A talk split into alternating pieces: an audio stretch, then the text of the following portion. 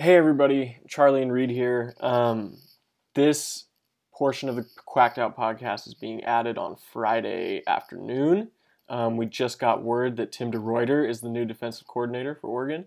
Um, this was not information we had last night when we recorded the rest of the show, so just keep that in mind when you're listening. And um, well, I think it's safe to say um, for people who may have or as you'll see later in the episode, uh, DeRuyter might not be our absolute first choice uh, from our perspective, but he's certainly a good one. So, what do you think of this hire, Reed? Yeah, I think, like you said, um, you know, a little later in the episode, you'll hear us kind of talk about uh, Tosh Lupoi, who was another primary candidate. And I think there's a lot of excitement around him when we were recording yesterday. Um, but ultimately, I, I understand where we went with this hire with DeRuyter. I think that it's, um, you know, it's been characterized by some as a safe choice. And I understand that because I think we know he absolutely can get the job done schematically. Um, I think that, you know, he will be, he could be an upgrade from Avalos potentially from what we saw this year at least. Mm-hmm. He'll probably, our defense will be improved. Um, you know, given that he'll have advantages of a full off season again and all that. Um, so I'm I'm optimistic about that. I think, you know, it's not going to be the home run hire on the recruiting trail necessarily, and that was a big point of difference between Tosh and DeRuyter. But ultimately, I think Cristobal opted to go with a schematic coach and kind of take responsibility for the recruiting front of this operation on his own. Mm-hmm. Um, and that's that's important. Like we, you know, I think that if we're trying to get to a championship level as a program and and start reaching playoffs consistently, you know, we're gonna have to have good scheme, obviously, but we're also gonna need to have a roster that's, um, you know, towards the middle or uh, upper half of the top 10 in mm-hmm. the country talent wise, right? Mm-hmm. And Oregon has only ever really sat um, in like the 10 to 15 range. Um, so I think, you know, that's what we have to start pushing upwards. And the 2021 class we just are signing um, puts us on that track, but we're going to have to keep replicating that. And like I said, like I will say later in the episode, I knew t- if we brought in Tosh, we were going to bring in classes that were in that seven to four or three or whatever range. Mm-hmm. But and that's that, not to say we can't without him. Right, exactly. I I'm not sure what the ceiling is really on recruiting because you know Cristobal keeps improving each year, and I also don't think DeRuyter is going to be a liability on the trail. Um, it's just that you know we genuinely feel Tosh was a top five recruiter in the country by all accounts, mm-hmm. and so you know DeRuyter is certainly not that. Um, but you know, I don't think Avalos was a great hire or was a great um, recruiter either necessarily. So I don't think we'll see a dip. Um, but it also, you know, kind of we have to level some of that excitement. Like we'll go. I mean, we kind of were going off on a whole thing about like you know Tosh fantasies, like a lot of fans were, and mm-hmm. like the Henry To'oTo'o transfer from Tennessee? And does this put us in like better position for JTT if we land Tosh? All these, you know, kind of things that could happen. Some of those have to be leveled. Uh, those expectations have to be kind of leveled a little bit now uh, with this hire. But we also get to say, you know, we have Moorhead for next year. Now we bring in a DC that has improved defenses in his first year, basically everywhere he's gone. So next year now starts to look like a little more of a, a win now type of year to me uh, mm-hmm. with this hire, um, or at least you know not necessarily like playoff or bust, but this team can this team should be expected to win the conference, um, and that sort of thing. And I think it's worth noting that I mean when looking back at DeRuyter's career, and especially this is in regards to the recruiting point. He hasn't. I mean, he was at A and M for a couple years, but other than that, this is the highest profile program he's ever been at. And I mean, some would argue that this is even more so than A and M. So I mean, he's he's a decent recruiter in his own right. I mean, he's not like he's not terrible. Um, and like you said, I mean, there are ways to to deal with recruiting outside of just having a ringer at DC for to recruit everybody. But I mean, so for people who are a little unfamiliar, let's just go back at his career a little bit. He started out as an assistant at Air Force in like the 90s and all, you know, he did the classic thing, worked his way up. He's been around football for over 30 years now. Um, Ohio, Navy, Nevada, Air Force, A&M, and then he was head coach at Fresno State. Um, didn't have a great overall record, but he was the head coach during that 11 and 2 season a few years ago. Um, and then he went to Cal, and he's been there ever since as the DC. Um, also been mainly a linebackers coach, and he's also been associate head coach. Um, so he's been very involved with Wilcox, um, just kind of overall at Cal. And uh, you mentioned this a little bit. Cal's defense is really one of the best in the Pac-12 at this point um, over the last few years, and that that's totally been DeRuyter's doing. I mean, Duck fans will remember Big Evan Weaver at linebacker. I mean, he's the guy who developed Weaver and made him into a stud. So, right. and he's he's also sent three more um, Cal linebackers to the NFL. So he's yeah, totally experienced. He's totally equipped. Go ahead. None of those guys have the upside of a of a Noah Sewell or Justin. Yes, exactly. Yeah, this is my point. Is that like he's never had the talent that Oregon already has, um, and there's no reason we can't go and get more of those guys. So. I'm, I think this is a great hire. Defense will look a little bit different, but we can get into that in a little second. Um, but overall, I think we're well equipped to run the type of defense he usually runs, and it seems more like a guy that won't necessarily be as like won't be as sought after, won't be chased by other suitors as much as a guy like Tosh, who's really like a um, you know, a big bang signing. Like he's a yeah, he's a big name in the game, um, especially because of that recruiting piece.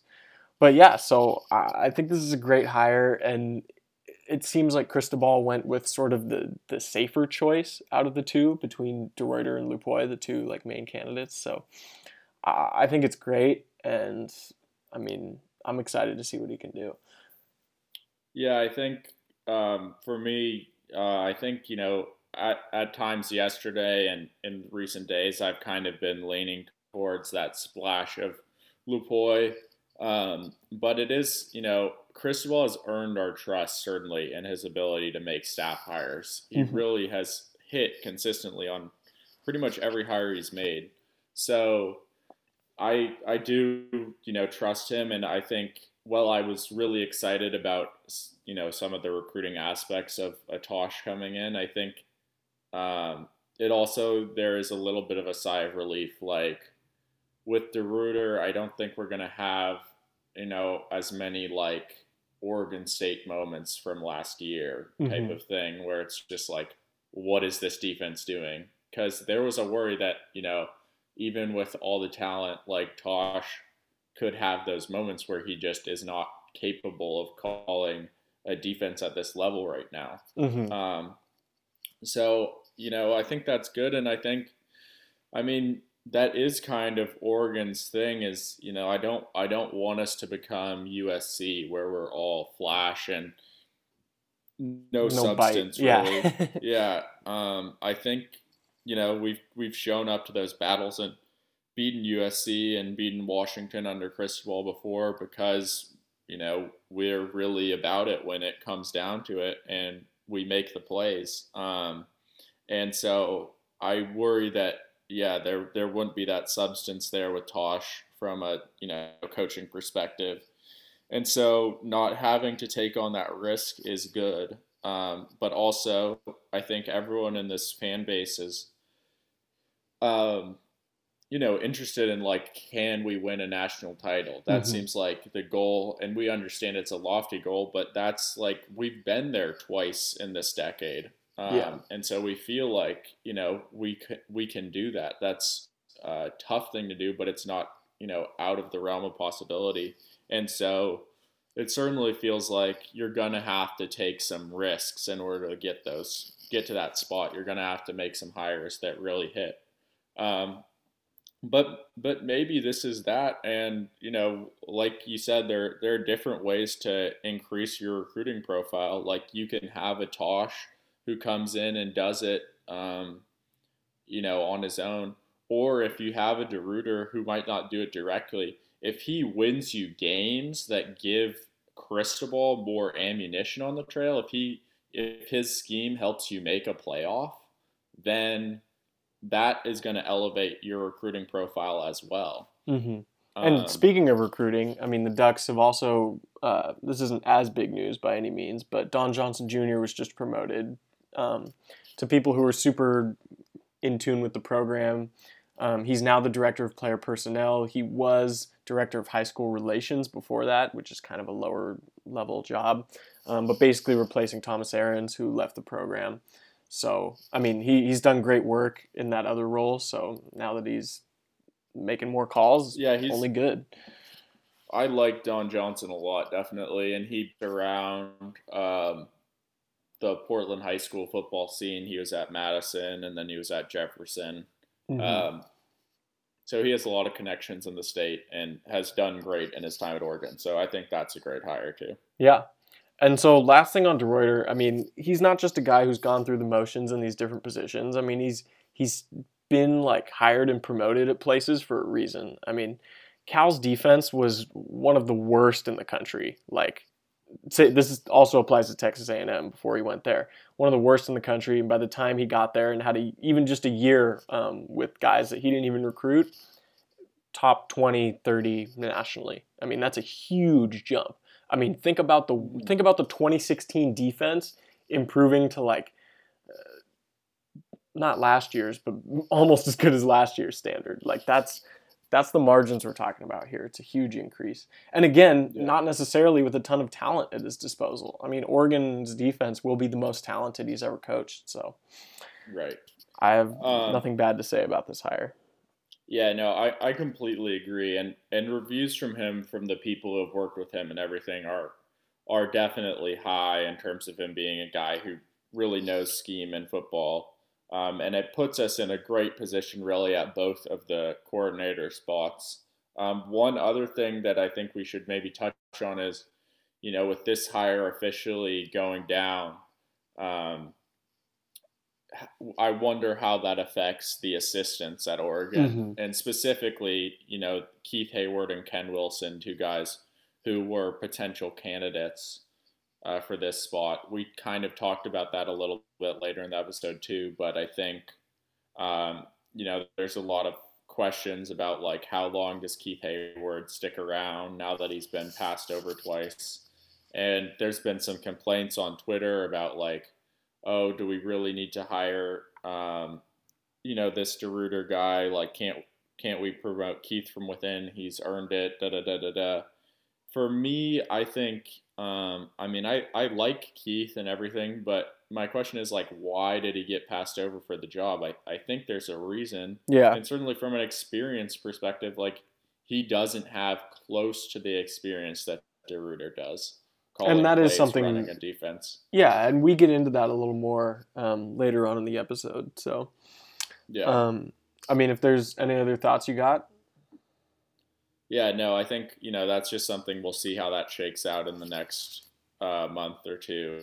You know, if if any of those assistants move, and we'll obviously cover that when the time comes. Yeah, just something to keep an eye on. All right, well, uh, about 15 minute quick intro. Um, enjoy the rest of the episode, and we will see you guys soon.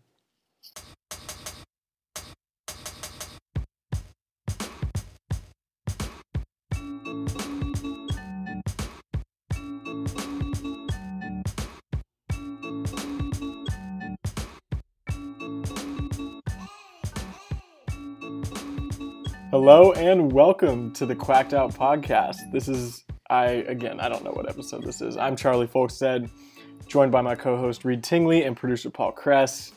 We don't have any football to talk about, but we do have a lot of things to talk about that pertain to football. Um, least of which is Larry Scott being gone forever. Well, Let's not forever. go.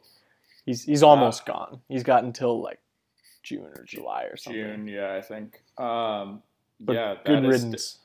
That is definitely big time. Uh, Ducks fans have been pulling for that for a while. The whole conference really has, and it's definitely important that we do it now because the obviously the reputation of the Pac-12 has been declining.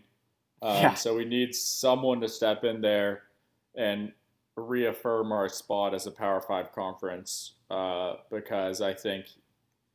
I mean, the longer he stayed, the more damage that was going to be done. Yeah. So, and I mean the main impetus for this, um, well, there's there's many, but I think the biggest reason this is happening right now, um, and I, I'm pretty sure some president can be quoted saying this, but I, I don't remember who, um, that the the big TV deal is coming up.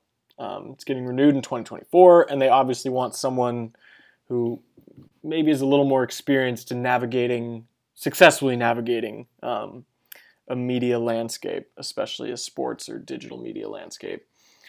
As right, because the whole Pac-12 network thing just ended up really Flopped. being a disaster, Yeah. especially when it ended in him like gutting the entire network due to COVID, even though he's sitting on like his ten million dollar salary or whatever. yeah, let's. Um, I mean, I we're not here to talk about who might replace him. I mean, I don't think either of us are deep enough into the industry to know anything about that. Um, but what we do know is we probably won't be hiring a former Harvard tennis player ever again as our conference sports commissioner. So that's a good thing. That was probably the best news we've heard since like the Mario extension. Honestly, we also got more good news um, with Jaylon Redd coming back for his what senior year, I guess, super senior year. What is this number Yeah. five? I think this is fifth season for him, Which is Um, great, obviously. Yeah, really good news. I think, I mean, obviously, there's a lot of um, excitement about the young receiver corps we brought in, but a guy like Jaylon Redd, I think you have to be happy with him coming back, even if he's obviously going to eat some touches. Um, he's going to be a really good mentor, good leader, a veteran guy, one of the toughest guys in the program. Um, so I'm I'm excited about it. I think he can definitely be a capable contributor and a steadying force still. Um, yeah, and also a winner. I mean, we, we haven't seen like a ton of we, we don't have a ton of guys anymore from like four years ago. I mean, he's Right. he's been here before Cristobal at this point, right? I mean, Cristobal is head coach. yeah, Um, so yeah, his his perspective is invaluable, really. Um, and of course, he's a good player and he knows how to win games. So right. very important. Um, but the big news that, well, it's not really news, it's just ongoing news, um, surrounds obviously the defensive coordinator position and how we're going to get there. We'll talk about that a little bit later in the show. Um, but as for right now, let's let's do a little review. Just a quick one off. We'll finally be done with the 2020 season, hopefully, uh, after this little segment. Let's just like sit back and kind of contextualize like what this season meant for the program. Um, I think that's a pretty good starting point. So, how would you answer that kind of oversimplified question?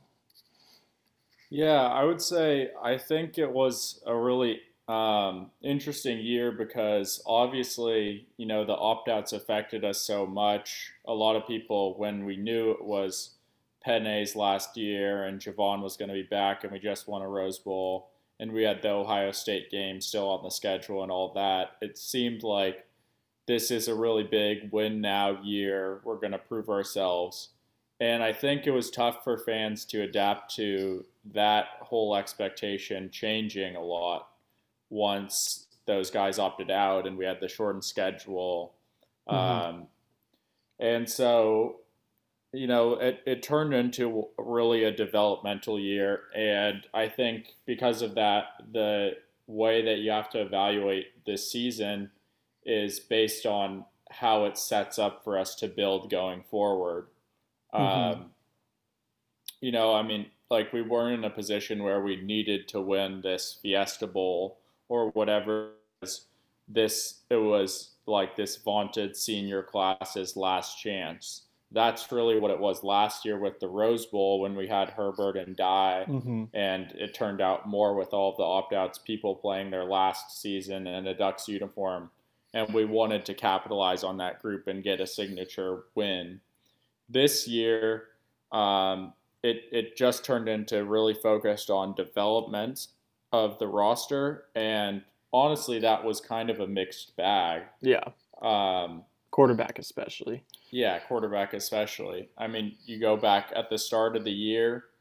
I was really optimistic when we started off the Stanford and Wazoo game. Um, I felt like this program was starting to look the part, really, mm-hmm. um, because we kind of overcame setbacks in both of those game games. Those were two of Tyler Shough's better games. Looking back on it, um, mm-hmm. I mean, maybe his two best games. Um, and it looked like things were clicking pretty well. Uh, the defense had two all right performances at that point, so that wasn't a worry as much. Um, but then we kind of hit. Uh, so I would say that's how I look at it. Is, I kind of look at those first two games. I was feeling good. Then there's the next stretch of two games, UCLA and Oregon State, where both were closer than we thought they should have been. Mm-hmm. And one we drop, one we win. Both, though, it felt like the teams on the field were playing, you know, we're just playing a close game. Um, and ultimately, in the Oregon State game, we didn't get uh, you know the breaks, and we were responsible for not making those breaks really. Um, but that was a big hit, and I think that a lot of fans kind of recoiled from that and said, "What is the state of this program? How are we giving up 40 points to Oregon State? What's going on with this defense?" Um, yeah, and so like we just I mean, nothing says wake up call quite like we just lost to the Beavers. I mean, if anything, this was the one game on our schedule where we thought we could completely check off. Um, and of course, it wasn't necessarily a wake up call because we lost to Cal the next week. But I mean, I, I think it's interesting that that game could have been like a, a lot of us after that game sort of looked at it and were like, okay, we weren't good enough to be a playoff team anyways, but this can still be a big turning point for us in terms of like we've had a lot of problems. Now we can fix them, move on, get a couple wins at the end of the year, win the Pac-12 title, go to a New Year's Six game. Yeah. Obviously, it didn't play out that way. Even though we still kind of checked those last two boxes, um, but yeah, but it was yeah, it was kind of that definitely shifted our focus. And I think it also, that was a moment where it kind of reaffirmed any of the red flags we had seen in those first three games. Yeah. Whether it be the turnovers or, I mean, the UCLA game overall was just kind of played pretty sloppily. Mm-hmm. And, you know, there's a moment where after the UCLA game, we're still 3 and 0 we're still ranked pretty highly at that point, and it's like, okay, you know, maybe UCLA isn't that bad. We had a down game and we survived them, but this team is still a top 15 team. Mm-hmm. And that Oregon State game kind of showed like, no, okay, there are some real flaws with this team. Uh, that you know they're just not going to be capable of running the table in Pac-12 play. I mean, it. This exploration highlights two really, well, one really important thing for me about two games. The two most important games of this season um, that were on the schedule originally didn't happen, and that was the Ohio State game, obviously, and the UW game. Now, that I mean that we have to consider that before we think of any individual performances throughout this year or even this right. year in general because like again on paper this seems like a pretty good result for the Ducks even though we got you know smacked in the Fiesta Bowl whatever like mm-hmm. it, it still felt I mean, on paper, it still seems like a pretty successful season. I mean, if you even just look at the schedule, it's like, wow, we started with three wins, then two losses, then we still made a New Year's Six game. Not bad. Well, again, this was supposed to be like the the first coming of the new generation of like talented duck players and like if we weren't going to make the playoff this year it was going to be the load up for next year and we get you know the buckeyes at home. Like really that was what all the discussion was about. Like oh my god we are really actually going to play the ohio state buckeyes at home. And of yeah. course we really actually didn't. But um, but it just goes to show that like this it's hard to realistically look at this season without mentioning games that didn't happen um, and i mean no. i've talked about ohio state but the uw game especially is like because as of right now they're whether we like it or not they're still like we still have to beat them. Like we still got to beat UW. You know, that's yeah. that's the game um, at this point, and it will be the same next year. I mean, yeah. Uh, I feel like this is just a Jon Wilner hate podcast at this point, but you saw his predictions for next season. I mean, he's got Washington winning the North, so it's like, dude, what? right. Okay, sure. Like, I guess we're still trying. I guess we're still asking for UW's permission to win the, the division, I guess. But um, yeah, I, I'm really interested to see how how we treat this offseason as fans because I feel like our expectations have been tempered a little bit based on what we saw last season, especially from Shough. And it's no longer, oh, hell yeah, we get to play Ohio State at home. It's, oh shit, we have to go play Ohio State in the horseshoe. The same Ohio yeah. State who did not take any sort of step back this season.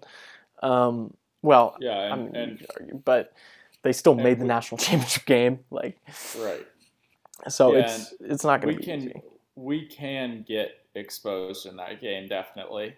I yeah. Mean, I mean, they literally did it did it to Clemson. Like when they played Clemson, that game didn't even end up being particularly close. Yeah. They basically kind of squeezed the life out of them.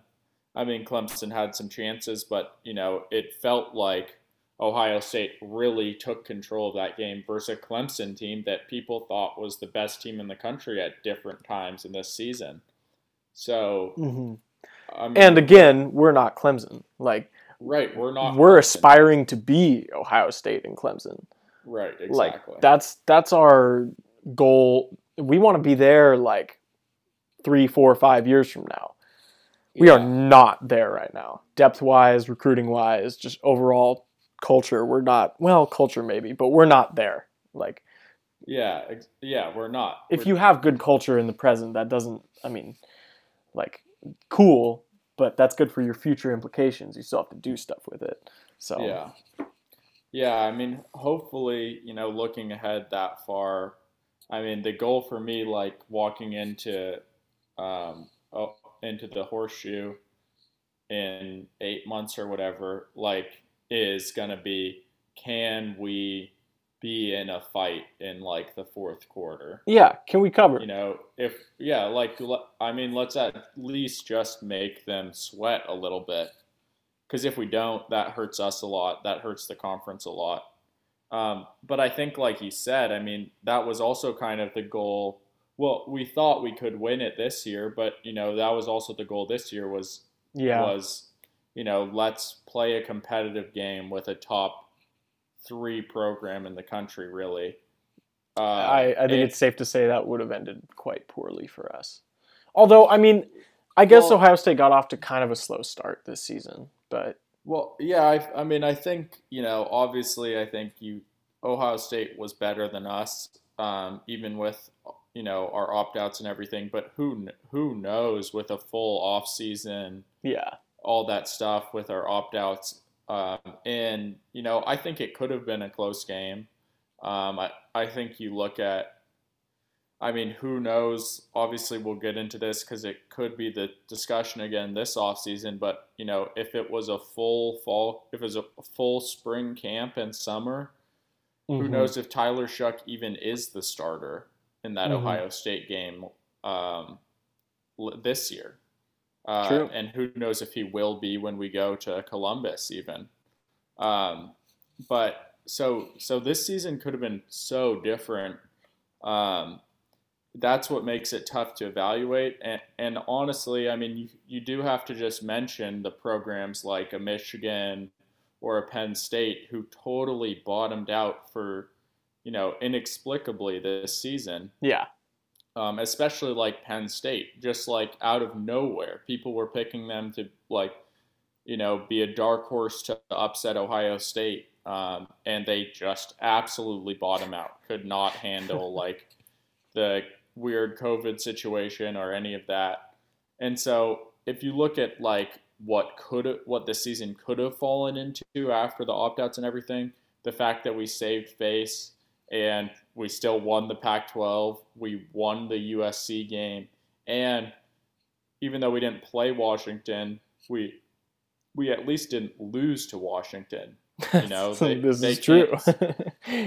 they don't get to say that they, you know, beat us and reestablish themselves as at the top of the North. Um, and we kind of get to hold on to this edge because we beat him the last two years, and we beat him in and we won the Pac-12 title this year. And uh, I mean, like real quick, any excuse that that can be thrown at us in terms of like, oh my God, you lost two games. Why aren't you playing? It's like we, we didn't get our chance to prove that we belong there, and then. Right. Yeah, I mean, I'm I'm done with this topic. I already, I've already mentioned this multiple times on this podcast. If you lose to a team that practices in a public park, you don't have my sympathy. That's right. all I have to say. Exactly.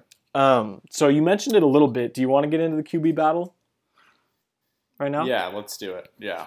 All right, cool. So list of people is the same as of right now. Um, Anthony Brown is still with the program, I think. Um, yes. He hasn't given any sort of public indication as to what he's going to do next year. So we're assuming um, he'll be back at least for spring camp. Maybe he tries it out and see what happens. Um, so uh, I think right now we're in a pretty much the same position as last year when talking about this. yeah. Like pretty much the exact same position. Mm-hmm. We still don't really know what we have with Brown. He showed a lot of promise in those last few games, but I mean, he, he wasn't without his mistakes. Um, Shough, obviously, still not, we're, we're still kind of feeling out what he has. He obviously had some really good and really bad moments this season, but again, he didn't really tip his hand as to. I mean, we don't have enough tape really to tell who he is as a player. We have half a season's worth, uh, right. half a normal season's worth. So, I mean, there's in my mind, there's no reason why with a legit QB competition, which I'm not really sure we had last season, there there's no reason why Brown couldn't be the starter next year. Again, I would still guess though that Shough is the starter come day one against Fresno State. Um, as for the rest of the depth chart, all those names are the same except for adding Ty Thompson into the mix. Yeah. Now I I know we've been really high on Thompson, um, high on Ty, on this podcast for recruiting reasons. Um, no one's seriously expecting him to come in and challenge immediately, right? Yeah, I, I don't know. I think, I mean, for me, I, I'm not one to rule it out entirely because I think he is a different level of quarterback um, than we've honestly see and seen enter the program like maybe ever, especially just in terms of how polished he is mm-hmm. already. Um, I mean, obviously we've had some great guys. We've had you know Mariota. We had Herbert, who's turned into this great product. But um, you know, I mean, Herbert was a guy who stuck around Eugene, didn't do like the camp circuit. He had a lot of tools, but he was kind of raw coming in. Mm-hmm. Um, and you know, Mariota had to have a year and kind of get into it, and he was, I mean, you know, he he was definitely a really special player, as we all know.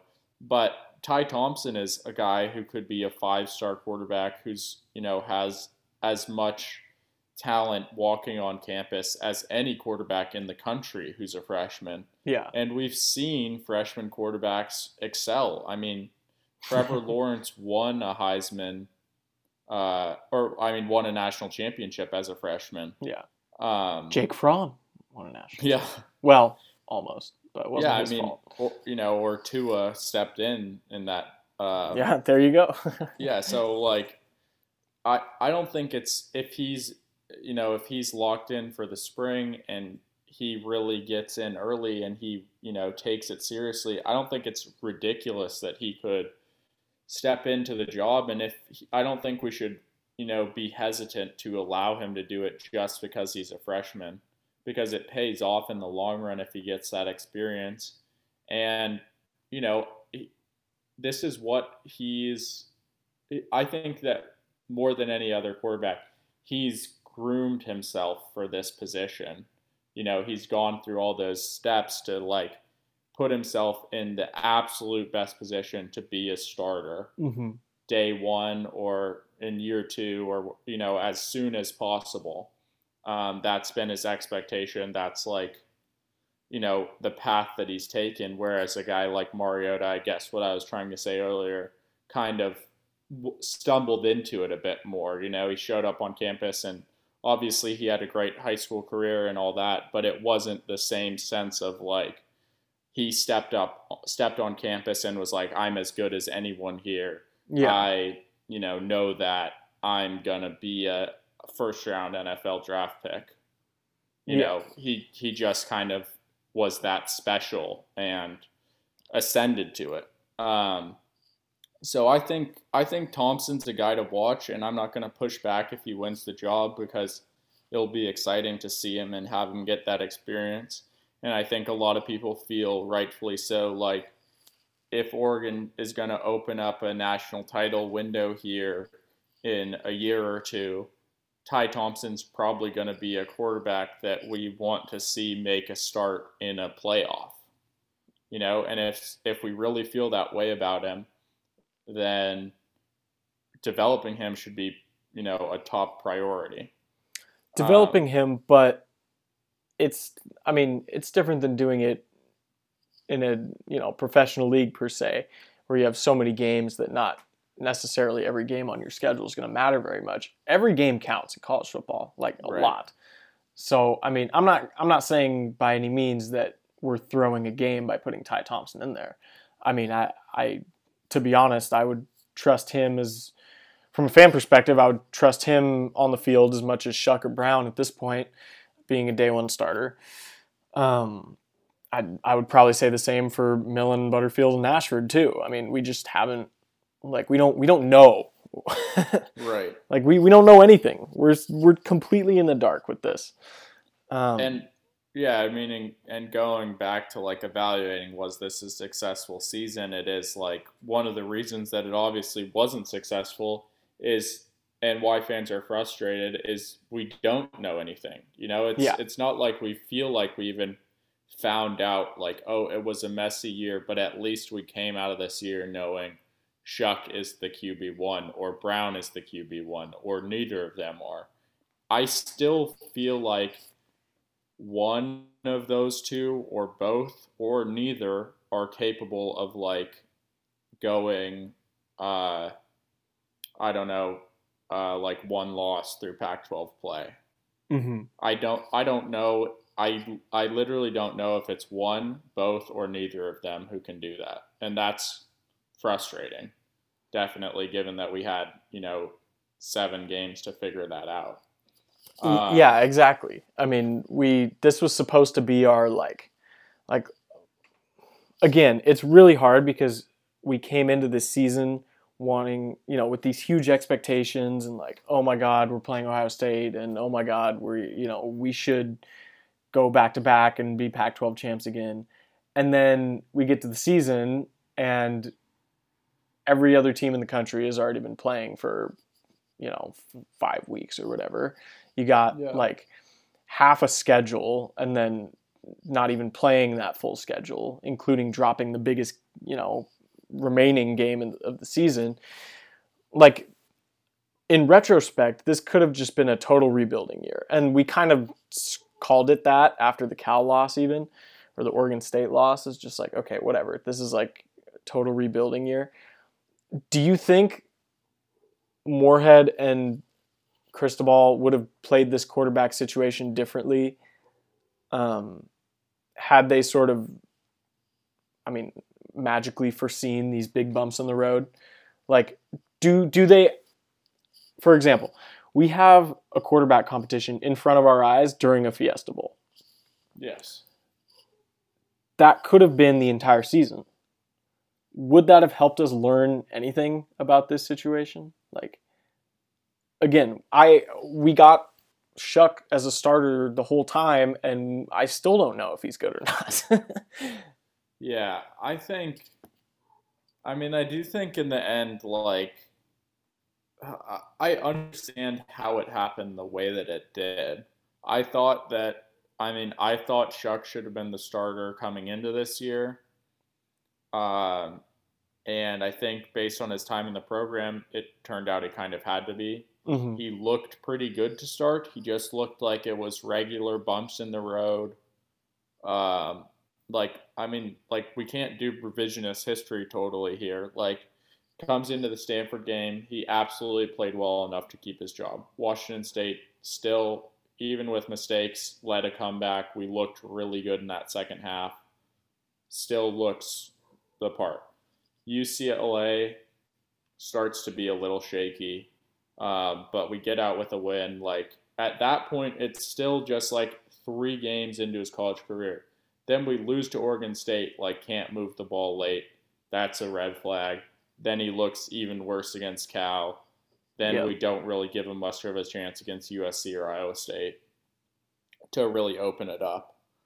So but but I mean I understand why they started with him and why they kept him for the time they did. But then I honestly felt like the when Brown come in, came in, there was kind of a different energy to the team. It seemed like the team picked up, which was you know a little bit of an odd thing because you know a lot of guys had kind of rallied around Shough before, mm-hmm. but it just um, I think for me I felt uh, I felt like leaving the Iowa State game and kind of uh, processing that. It's I've started to become more optimistic about what an Anthony Brown led team looks like next year, and part of the reason why I'm starting to feel like that is the best path and maybe uh, the most likely path for me right now is is also because you know, the elephant in the room is we have Joe Moorhead as offensive coordinator, and we probably only have him as offensive coordinator for next year, maybe one other year, maybe maybe a year after that. But I mean, he could easily leave after next season, and it's basically going to be year to year from that. Mm-hmm. And having an offensive mind of Moorhead's caliber um, is really big. You know, he can scheme things in a way that give us a you know a leg up on teams and we've seen the importance of that i mean just this year with sark at alabama for instance or joe brady at lsu in 2019 is oregon going to be that level of offense? No. But with anthony brown i think that we can start to actually make a run at things next year. And I think that I could see Anthony Brown doing enough to keep us in the Ohio State game. And then I think, depending how the schedule shakes out with the conference layout, we could be in a position to go, you know, one loss in conference play and be in the thick of things because I think this roster is really filling out. Um, and so that makes me optimistic because if we can win, I mean, really, you know, it's like who puts us in the best position to win a conference title. I don't Mhm. think it's playoffs next year with how shaky this quarterback situation is. I don't think that's really going to be the goal. And with the Ohio State game early in Columbus, I don't think that can really be your goal. Um, if it happens, obviously that's great. But who puts us in the best position to win a conference title? I kind of am leaning towards Brown right now. I'm I'm just more ex- I feel more excited when Anthony Brown comes in the game. Yeah, that's like super subjective. There's no data behind that or whatever. Well, I mean, here's the data. Shough had a pretty meh like first, you know, however many what was that five games, and then Brown comes in and just instantly plays well in short yardage situations. So of course we like seeing him.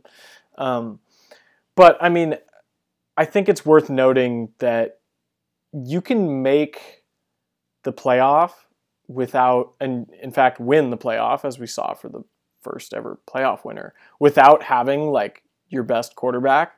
Um, the problem is you need the rest of your team to be insanely good to do that, and this team is not ready for that yet. Um, I think it. Yeah. I think it's safe to say. Yeah, I don't, and and I'm not even sure if the, if the sport has changed enough to the point where that might not be the case anymore. Because with how, I mean, if you are, it maybe these last two years with the Bama and LSU offenses are a bit of an anomaly, and and we won't see that again next year. But I mean, if if you're playing 2019 LSU or 2020 Bama, you better be able to put up points, and your quarterback better be able to execute consistently. Otherwise, you're going to get run out of the building. I mean, like Ohio State, even just because their offense wasn't elite, elite, elite, they couldn't keep up. Yeah. You know, even though they're loaded with talent, they're far more loaded than we are. And, you know, Justin Fields is definitely a better quarterback than either Anthony Brown or Tyler Shough is going to be. Um, so I think that kind of sets sets a pretty high bar for what you might have to do. But maybe maybe the other side is that those two years are outliers because before 2019 LSU and 2020 Bama happened, that wasn't you know the formula completely.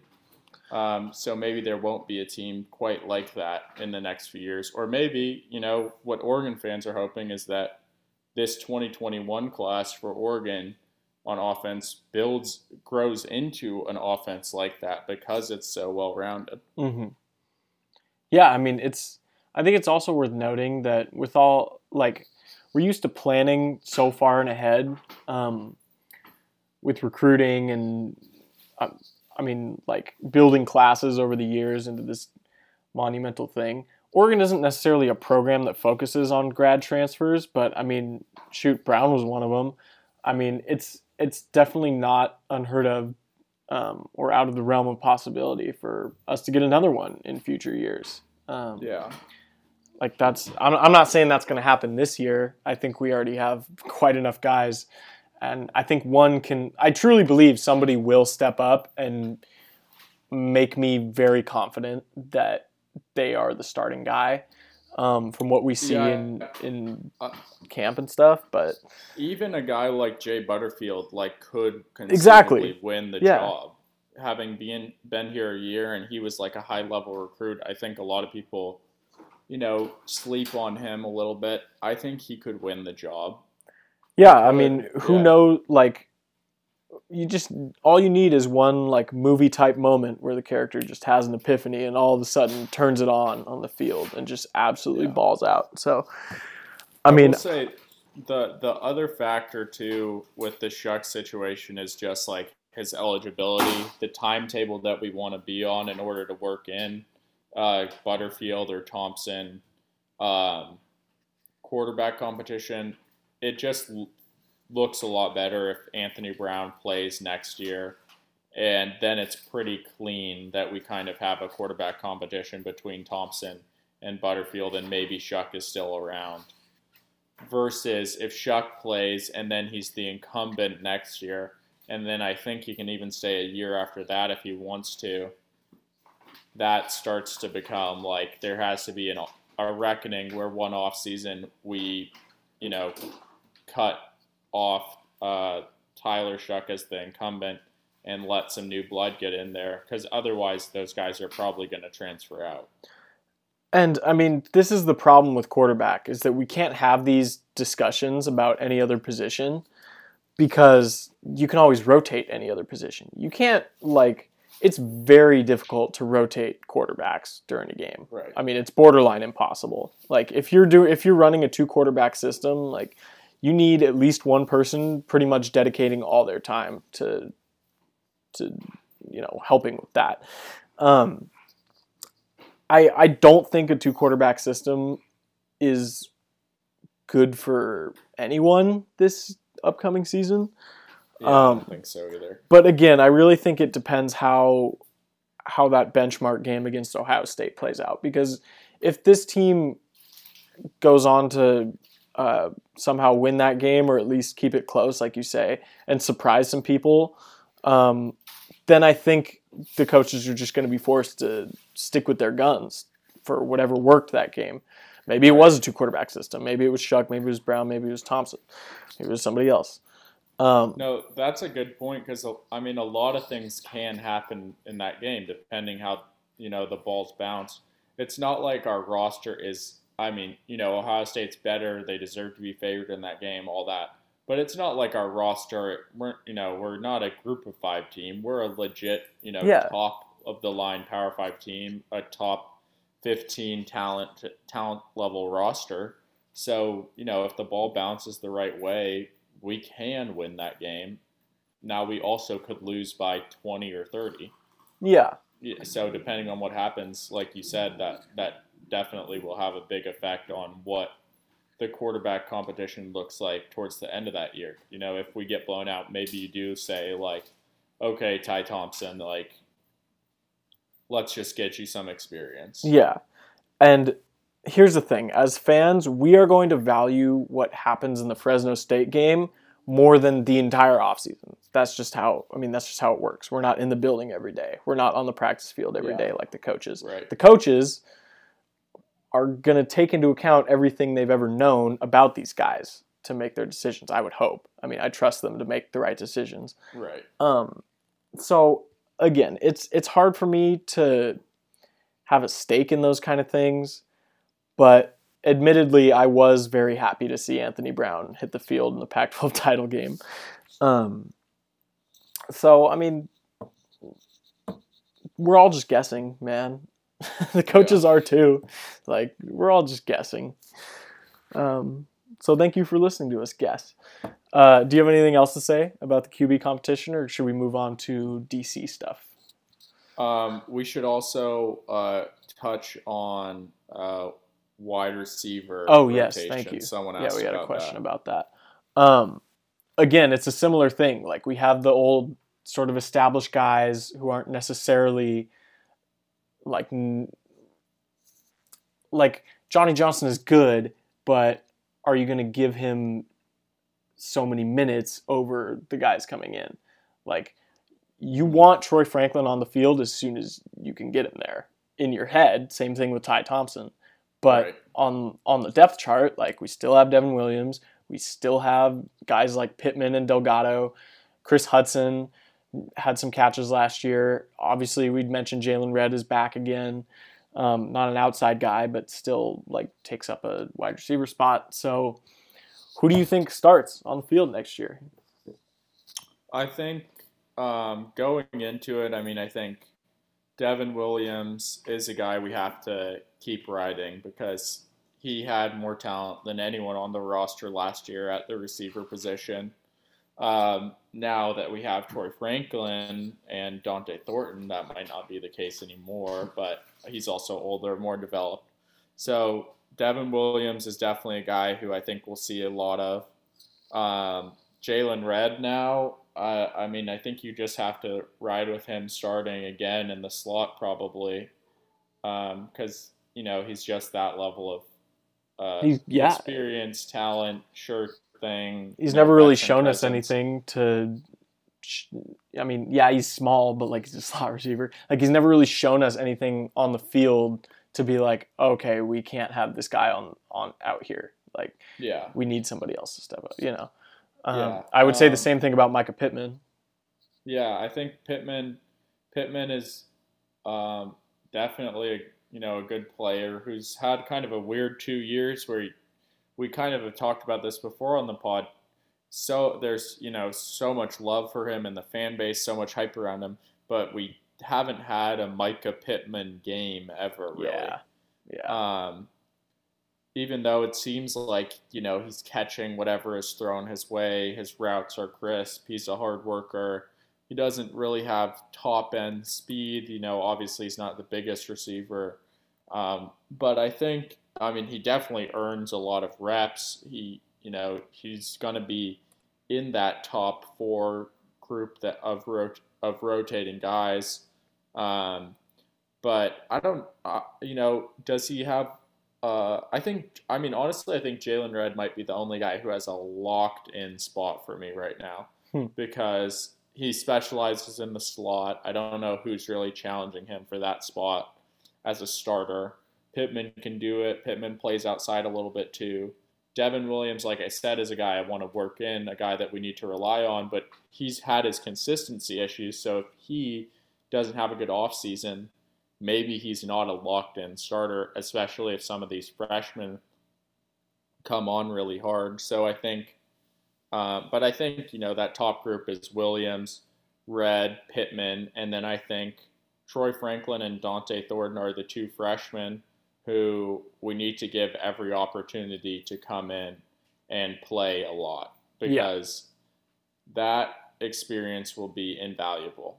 I mean, Troy Franklin, uh, you know, I mean, people say he looks like Devonta Smith. Is he, you know, like, is he that level? Is he going to win a Heisman? Probably not, obviously. But if there's any chance that he can be 80% of what DeVonta Smith is for the I mean, for Bama, then you Eighty need to percent of develop him. DeVonta Smith is the best receiver in school history at pretty much anywhere else. Right. So I mean, like that, and and you know, he's a borderline five star. Like that's not, it, you know, he has to pop. He has to come in and and go to that next level that someone like Penei or Devonta did.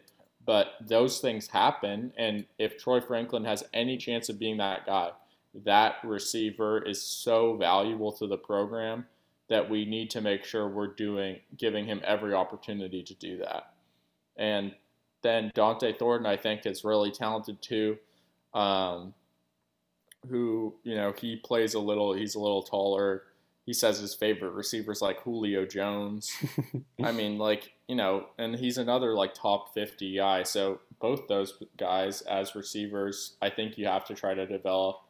Brevard, I think I see as someone who's probably going to sit a year or two, more Mhm. so. Um, and then I think Kris Hutson's a great name that you mentioned, who played well, who was impressive in his first year. Delgado, I think, is probably on the track to just be a, a rotation guy. Um, you know, capable, does the right things, but I don't know if he's going to find his starting role next season or maybe really ever. hmm Um, and the same goes for most of the rest of that that group. Um, I mean, I think I remember last season talking with you about like Waters and Wilhoite. Will they find their chance to step in? I think Waters has moved to safety. I don't know if that's permanent or not. And Wilhoite, we still haven't heard anything from really. hmm Um, I think you, I mean, you basically have to put, you know, you have to give Franklin and Thornton reps before either of those guys. On, of course, all this is on paper too. I mean, we don't we don't know what's going to happen inside the program, but that's the Right. overwhelming consensus at this point. yeah, so I think that's that's kind of how it's looking for me in terms of the five or six top guys. Um, I hope that's a good enough outline. I don't know. Do you have anything else to add on that? Not really, except something I mentioned earlier that I want to repeat, and that's like, I mean, with quarterback, you don't get to rotate guys. You have to have your guy. That's not the Yeah. case for wide receiver or any Right. other position. Like, you can, this is like, I'm not worried about this position group whatsoever. In fact, it might be the position group I have the most confidence in right now on this roster. Um, right. Maybe like, yeah, I'll I'll stick with that for now. I was gonna say maybe D line or in, inside linebacker, but I'll I'll save that discussion for another time. Um, real quick, since it's very similar, um, I want to do a very short like overview of running backs because we the only guy we have coming in this season is Seven McGee, if I'm not mistaken. I mean, I'm, I'm sure there's some other guys who could go there if they needed to, uh, but it's it's got to be Sean Dollars coming forward, going forward. Like I don't think any of Dye, CJ, or Cyrus have uh, have opted out or anything. Maybe you've heard. Have you heard anything yeah, about that? no, it sounds like they're all coming back right now. Yeah. Um, so I mean, That's not solid, but uh, Dell is especially the one who's a little more up in the air. I'm pretty sure the other two are back. honestly, like at this point, I, I just want to see something else. Like I, I love all three of those guys. They did so well for us two years ago, and they were a huge part of why we won the Rose Bowl. But like you got to get Sean Dollars the ball, man. You got to get him more touches. You can't keep like why why are we feeding the ball to like Travis Dye and Cyrus when we could be giving those touches to Sean Dollars? Like still, Yeah. I'm still going to harp about this because it's still a pro- like from what we've seen of Dollars, which admittedly is very little, is freaking awesome. Like I want him with as many touches as possible. Yeah. So I I don't know. I yeah. Yeah, it just I think- angers me. That's all. No, totally. Yeah, I, I, I think. I mean, I'm the same boat. Like, I want to see more dollars for sure. Um, I, I mean, especially like Cyrus getting screen passes Yeah. ever. It's Yeah. just like Cyrus this year needs to be just a. He should just be a great position group leader, and we can give him the ball within when we need two yards or less, and that's it. That's to be brutally honest. That's basically the only time I want to see him on the field Yeah, like because uh, uh, Sean, we just we should develop Sean Dollars. Trey Benson should, could start to work in touches for him. Who knows how good he is? We haven't seen him at all. And Seven McGee could be a De'Anthony Thomas like playmaker, yeah. and so I want to see him get at least a few chances to, you know, break a big play. Because I mean, the brutal thing is like Cyrus and Travis Dye are not doing that. They are Yeah. not going to take a run like from from a, a like inside zone 80 yards to the house. It's not happening. And Sean Sean Dollars and Seven McGee could, I think. Yeah. And I mean, Um, the other thing is like we don't have a big like uh, again, Seven McGee is the only running back coming in this year. Um well, that that's that listed might change back. though. Really? because uh, yeah, the the word is that we're gonna we're the favorites to get uh, Byron Cardwell in a couple Ooh. days here, Interesting. who's um, who would be a good addition, and who I know some fans feel. I think it's definitely a point of debate whether or not we want to bring in another running back, uh, but that's what it, sounds like. The staff has decided that we do. So he's a top 200 player six foot, 200 pounds out of San Diego. Um, and uh, that will be that would be an interesting addition. I think maybe he's someone, especially if those guys return and we have Dollars and Benson ahead of him. I don't know if Cardwell figures into the rotation much in his first year next season. Mhm. Um, but that's gonna be that would be a big addition down the line in terms of like what does this 2021 offensive class look like in two or three years when it's filled out, and Cardwell could be a big big contributor at that point. I that'd be great. Got no problems with that. Um, okay, enough about the running backs. We've kind of flushed that out. Um, we have a few more questions, mainly just about the DC uh, position. So let's get to those. Um, Ducks Football Opinions wants to know our preference between DeRuyter and Tosh. Um, overall, I'd like to just lay out like a kind of master list of names um, for people like me who get totally confused and drowning in all these different names um, and the things that come with them. So, sort of the guy who's been mentioned more than any other by far is Tosh Lupoi, um, who right now is like an assistant with the Falcons um, and has worked at Alabama under Saban. Uh, good recruiter, great recruiter, in fact. But um, some people doubt his ability to, for like, do everything a DC needs to do, um, including play calling. We had a question about his play calling got stripped from Saban at one point, um, which was a long time ago before he was with the Falcons. Um, DeRuyter is Tim DeRuyter is another name we've been hearing a lot.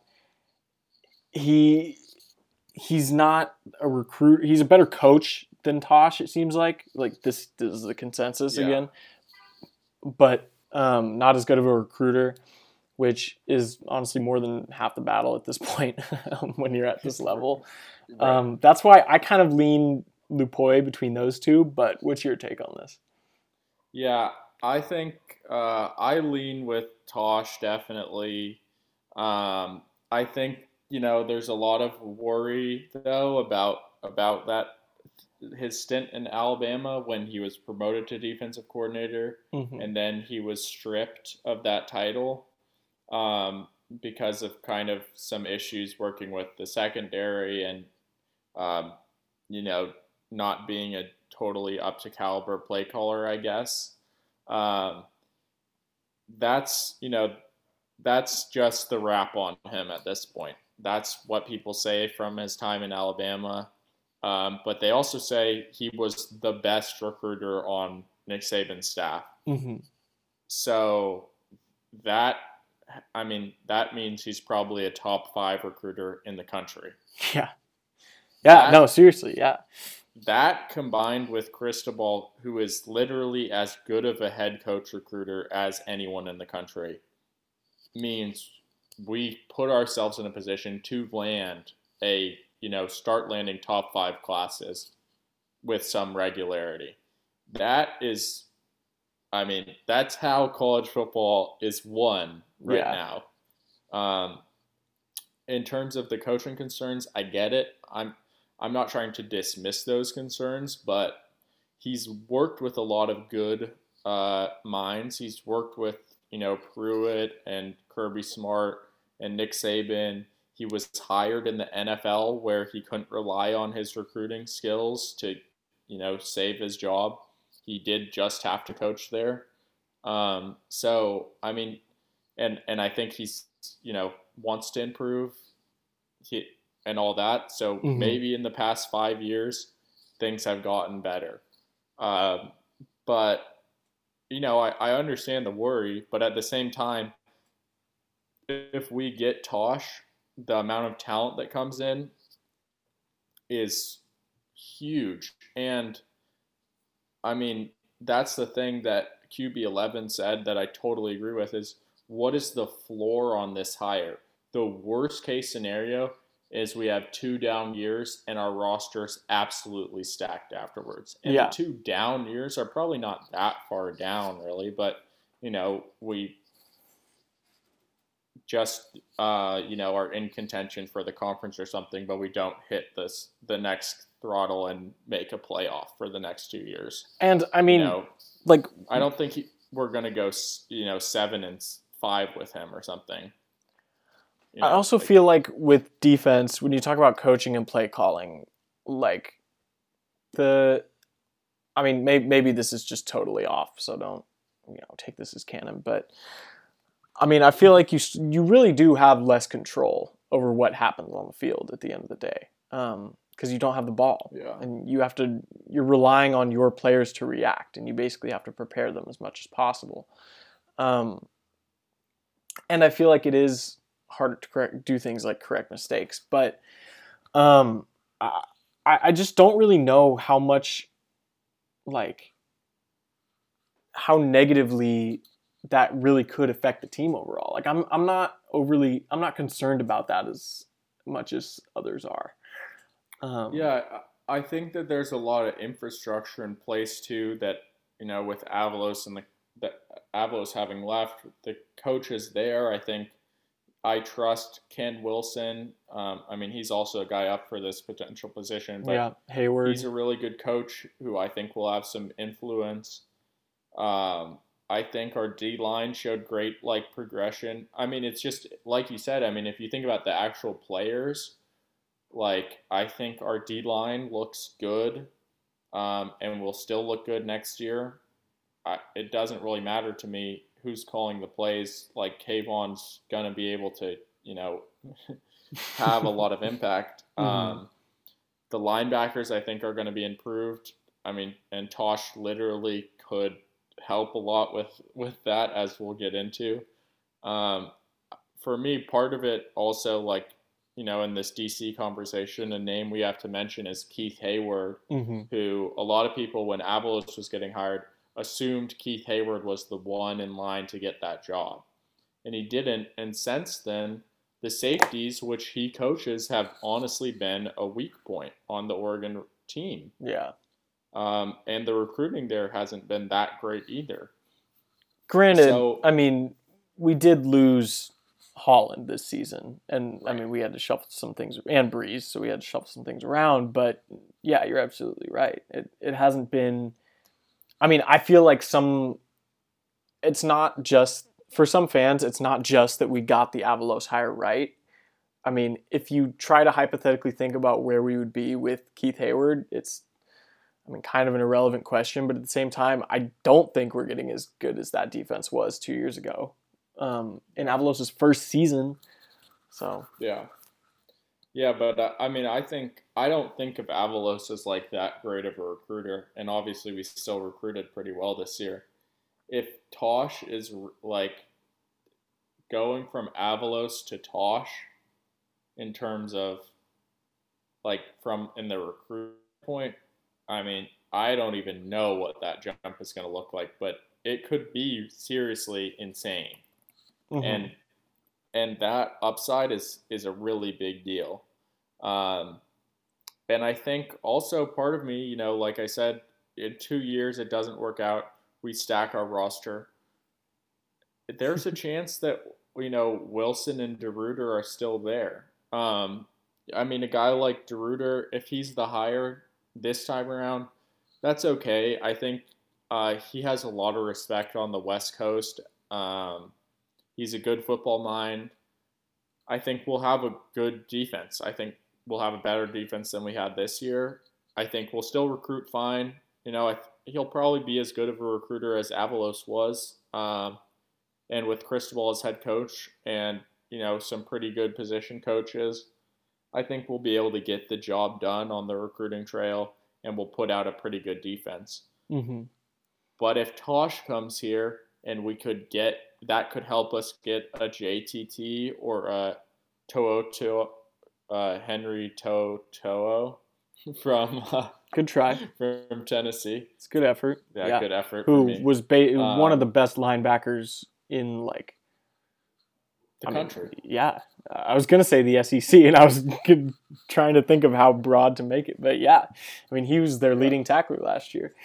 Um, so you add you, I mean that's like you said, you know, like I mean, play calling is important, yes, but if you you were gonna sit here and tell me that a defense with Flowe, Sewell, To'o, Kayvon, Brandon Dorlus, you know, whoever else is gonna be bad. Keith Brown. Keith Brown. Yeah, um, the list goes on and on. Mykael Wright, Dontae Manning, Jamal Hill, all these guys there it's gonna I think it will be a good defense, especially if we get, you know, good infrastructure in him from the position coaching perspective, which I think we mostly have. I I like Rod Chance a lot at corners. I think that what I was getting at was, you know, maybe Keith Heyward moves on because it seems like he wanted the DC spot and that's mm-hmm. just kind of the buzz reading the tea leaves is that his performance has declined a little bit since he got passed over for that. Whatever, you know, that's fine. That's understandable. Um, but with how much Cristobal's nailed hires in the past, like let's get someone in here who's really enthusiastic about the opportunity to coach safeties and a really bright young mind, you know, um, and and offer them a spot at Oregon, which is a highly coveted position as we keep churning, you know, um, churning position coaches and coordinators into better opportunities going forward. Um, I have no doubt that we'd make a great hire if we replace the safeties coach. And so once you build up those position coaches and all that infrastructure, I just start to feel like the floor on a Tosh defense is raised that much more. And the upside based on recruiting is so high. And if there's any potential that in the last five years he's turned into, uh, you know, learned how to call a defense well, then the hire is an absolute home run. Mm-hmm. Um, but yeah, but I understand the other. I mean, DeRuyter looks like what we have, what we are on track for with Avalos, probably in my mind. Hmm. And another addition to it is that if DeRuyter steps in, we probably have a little more continuity at the position going forward. Uh, he's a little older. He probably would be here for five plus years. So that's a nice thing. Um, we wouldn't have to go through this again in two years. Ken Wilson, the risk of not hiring him is, you know, what happened with Keith Heyward. Yeah. Does he get unsatisfied? Does he want to move on to another job? Um, that you know that could be bad. Uh, but also, what do we get from you know what's the upgrade with putting Ken Wilson in a defensive coordinator? There Yeah. doesn't seem there doesn't seem like that could take us to another level as a program in the way that hiring Tosh could take us to an into a whole new level, and that's really exciting, especially when I think we have a year or two here to play around a little bit before this 2021 class is upperclassmen and we're really in win now mode. Um, Yeah. yeah. So so I so I lean Tosh to summarize that. Um, but I but I trust Mari to do his due diligence, and I'll be, you know, supportive and excited about who the hire is. Um, those three names, like we said, Tosh, DeRuyter, Wilson, those seem like the three that are kind of edging ahead. We should know in the next few days, maybe, or next week. Um, but there are a few other names involved. Yeah, let's No, let's throw some other names out there. Chris Ash is another big one that we've heard a lot. Um, Who used to be the Texas DC, now he's a position coach with the Jaguars.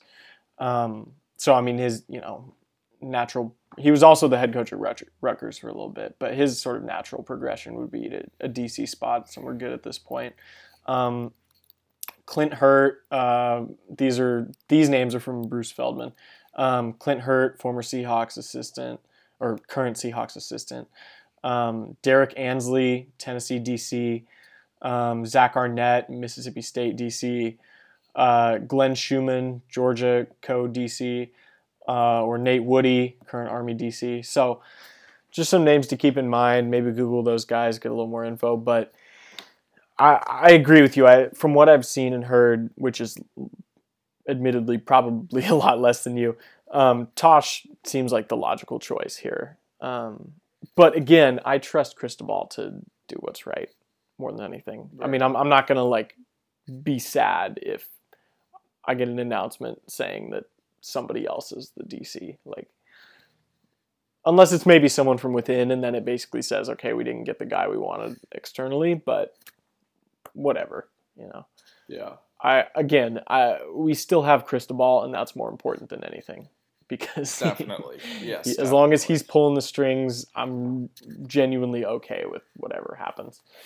Um, off the, off the field. um, sweet. Anything else you want to say about the DC position? No, I think uh, last thing we should just touch on is a little recruiting. Yeah, totally. Um, it's I keep waiting for an episode where we don't need to talk about recruiting, but it just doesn't exist. Like it's it's year round. It's full in. yeah, definitely. Um, yeah. So I mean, the state of the class right now, just to catch those up who are you know not following it super closely, is we signed all 21 of our guys um, during the early signing period in mid December. Um, so we have a maximum of four spots left, uh, and that's basically what we're sitting here and navigating. Uh, there hasn't really been a ton of news uh, in the month since we signed those guys, but now it seems like that could be heating up, especially when we're on the brink of hiring this defensive coordinator. And the February signing period is going to open up in a couple weeks. Um, and we have a few um, commitments lined up for uh, the near future. So really, the um, the big you know upcoming news is that uh, we are expected to get a commitment, as we mentioned earlier, from Byron Cardwell. Cardwell. Um, he's a running back, adds kind of more of a true running back to this class because Seven McGee is, you know, a running back in label, but really just a playmaker who can play in the slot, can line up in the backfield. Uh, but he's probably not going to be taking, you know, 20 or 30 touches a game. Mm-hmm. Um, so we're supposed to get a commitment from him on the 25th, or you know, we're the favorites right now to get, get a commitment. I think um, Cal and Texas A&M maybe, and maybe UCLA are the other players in that recruitment. Mm-hmm. Um, and then on the 27th, we're expected to get a commitment from a 2022 prospect who doesn't not included in that only four spots left. Grayson Halton, a defensive end. Um, crystal balls have rolled in for him to come to Oregon. Top 200 player, uh, good addition, West Coast. Um, excited for that. Uh, honestly, haven't like dug into his film terribly much, so don't have a ton to offer in that regard. But um, that's exciting. Good pickup. Um, but yeah, so back to the 2021 class. Um, if we do end up adding Cardwell, then we have three spots left, basically. Mm-hmm. Um, and so the question is, what do we do with those three precious spots left for people that we can bring in? Um, and it's a maximum of, of three spots. We don't know if we can even fill all of those because they would require some people to transfer out of the program. So obviously, the names that we know as people who we think Oregon could get um, might be favorites for if they really push for them are Perkins, Jadarius Perkins, and Jordan Moko. But the question is becoming are those people that we can take right now? Mm-hmm. Perkins has been on the verge of commit, committing. The staff has been willing to take his commitment for a while.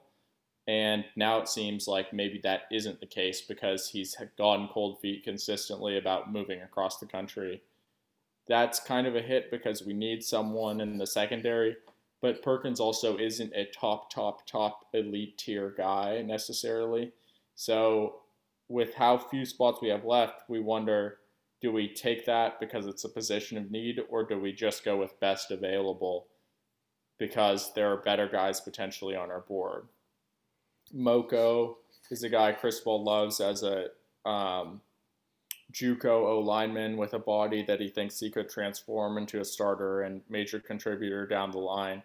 It would be a great guy to have, but for me, it doesn't seem necessary because we have four really good offensive linemen already. Um, and there's really other interesting possibilities with those three spots.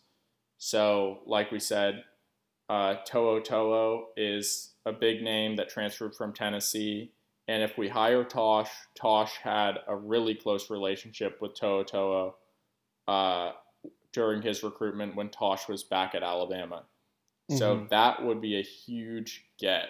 Um, and it sounds like if we hire Tosh, we become the instant favorites to get Henry To'o To'o. Um, and like we said, I mean, this was a borderline five star coming out of high school, the, a top uh, 50 plus.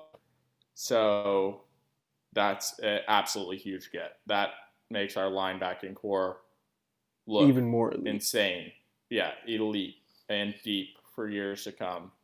And, you know, we won't be, no offense to, you know, Nick Wiebe, who played great in the Fiesta Bowl, but we won't be playing walk ons and New Year's Six Bowls anymore, Mhm. um, which is a, a good thing in the long run. Um, and then uh, two other big names, five stars, JT Tuimoloau, leading Ohio State, Alabama's in there. Oregon is on the verge. And again, the question is if we bring in Tosh's defensive coordinator, can we make up ground late? Can we do this? Mhm. Maybe. So that's why Tosh is big. Same thing goes for Raesjon Davis, who was committed to LSU. Then he was leading to USC. Now the buzz is USC leads, but Oregon is a dark horse that is closing ground quickly. Um, and so that would be, I mean, that's a five star linebacker. Mhm. Again, you t- I mean, it's just a must take caliber of player. Uh, and the the idea is Tosh Lupoi, like from everything that anyone says about him, it is like, do not underestimate this guy's ability to recruit. Whatever you think it is, it's better than that Mhm. if that's really true, if if he's the type of guy where we get Toa Toa, JTT, and Raesjon Davis because he comes in, then hire him. Like Yeah. that that's that is is so incredibly valuable.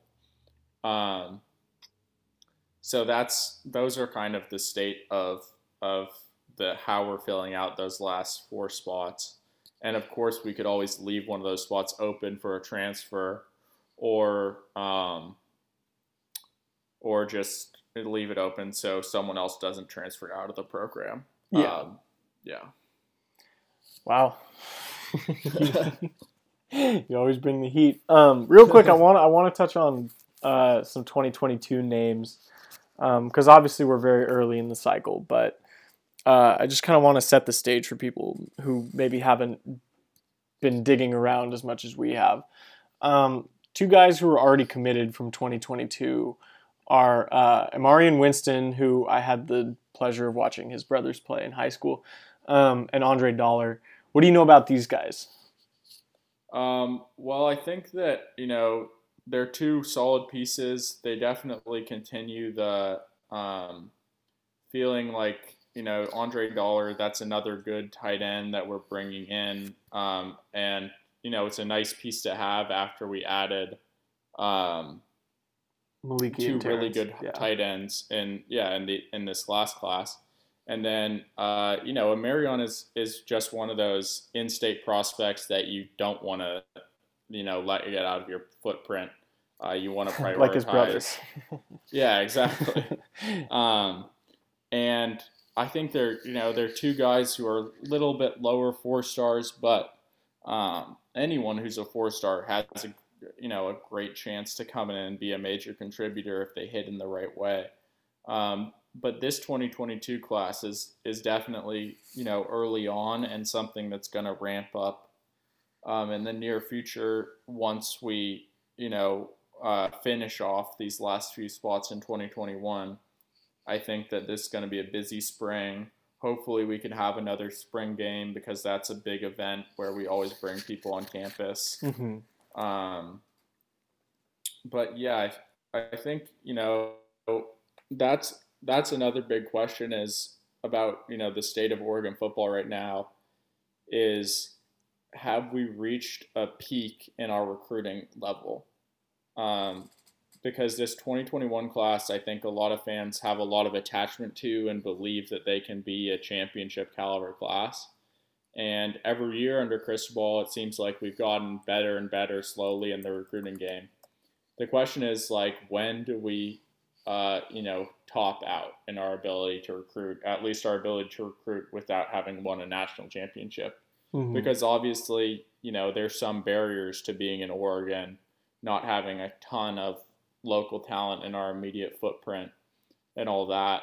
Um, so I think you know this this 2022 class is going to be a big one to say can we match the output that we had in 2021 Mm-hmm.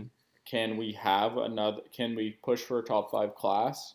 Or do we kind of take a step back to that 8 to 12 range that you know we we had hit before with Cristobal and that's something that's exciting to me about the Tosh hire is that I really feel like he changes the game in that respect and turns us into you know okay rather than settling in at the 8 to 12 range consistently we're going to start settling in at the 7 to 3 or 4 range Yeah, which I mean that's that's a realistic expectation at this point.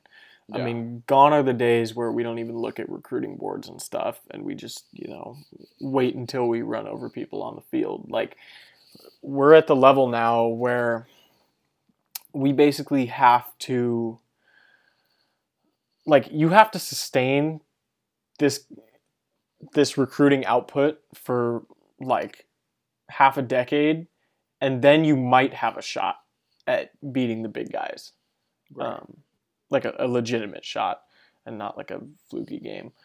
Um, and by the big guys, I'm talking about the big three: Alabama, Ohio State, Clemson. So, Right. and I mean, half Georgia. Uh, like you, it's it's really hard for me to explain to people, like explain to casuals, especially like why recruiting is so important. Um, again, because we've had success without being an elite recruiter. Right. But this like it seems so unfathomable to me that we are we are talking about the differences between uh, top 10 spots in recruiting rankings. Like that is unheard of for this program still. Um, right. like yes we had the pick. Yes we have all this history that since then but this is still like a, a big step for us. Like having mario cristobal is a step like a crazy positive step for us. Um and it's really i mean that i think that that's the thing too is it's it's more long lasting than people realize because like establishing this brand and having cristobal there it also like sets the expectation because you know it wasn't that long ago like scott frost fa- famously said you can't recruit to eugene. Yeah. Like well that's now not the case. Like now everyone knows you can recruit to eugene. Yeah. Like now people used to think like this program can never turn into all that because there's just a cap on how good of like that you can't bring in top 10 classes consistently here they thought you just couldn't do it and you can that's like a and that's a huge mark of what a successful program is going to be because like you said you know you have to you have to sustain that recruiting level in the top 10 for half a decade and then you assemble a roster that has a chance to compete with the Alabamas and Clemson's and Ohio States. Hmm And you know, you you you get that level and hopefully at that time you turn into Clemson or an Oklahoma in your conference and you have a you know, you're the odds on favorite by a wide margin to win and go to the playoff every year. And then you make it to the playoff and you enjoy those elite elite competitions and you hope that one of those years things break your way and you win. hmm And I mean that again. That's like you said. That's the next step for us. Um, and you can't say that about other programs. For instance, Georgia. Georgia has been doing what we've done on the recruiting trail for you know multiple years now. Like they've built up a roster that can They, compete they had with the most talented roster in the country yeah, this year. Yeah, exactly. On so it's like, but we are honestly at a bit of an advantage, as weird as it sounds, being in the Pac-12 again because we can be in Oklahoma or Clemson that absolutely just runs that conference. Um, like for Clemson, it's easier for them to do what they do every year than it is for Alabama. Marginally so, and I mean it's very hard to run the table in any league. But I mean, you look at the schedules. Like obviously, you want to be somewhere where don't have to reprove to people. Like Clemson's at the point right now where they don't have to reprove to people that they belong in the conversation. Like people assume them in the con- they're in the conversation already. They place them next to the Ohio State and the Alabama.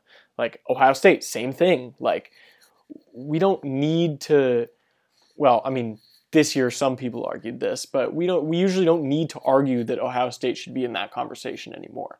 Like they've earned that right by dominating their conference for so long. So as long as we can do that, I, I don't have a problem with anything. Now, a discussion that we should have in the next episode is about the landscape of college football in general, overall, and how four teams might turn into eight teams, or maybe six teams. Um, but that that's a discussion for another time. Um, yeah, for sure. Do you have anything else you want to hit on the recruiting trail? No, I think we pretty much covered it. Um, I would like to end then with a quote uh, from Oregon President Michael Schill. I don't, I don't know if you guys saw this or not yesterday, but um, some dude from Seattle was interviewing people about uh, Larry Scott's successor, and um, he he asked the question of what needs to happen for Pac-12 football to win a national title, and Schill goes, "quote Well, I'm anticipating we're going to win it next year anyways, so give us a full season. We're ready." and I mean, yeah, it's a funny little quote, and it probably made everyone else laugh too. But like, it's good that he seems to have an air of like understanding about him. He seems to know kind of what's going on, um, and he seems to have the right attitude. So that that's just a nice little anecdote I found today.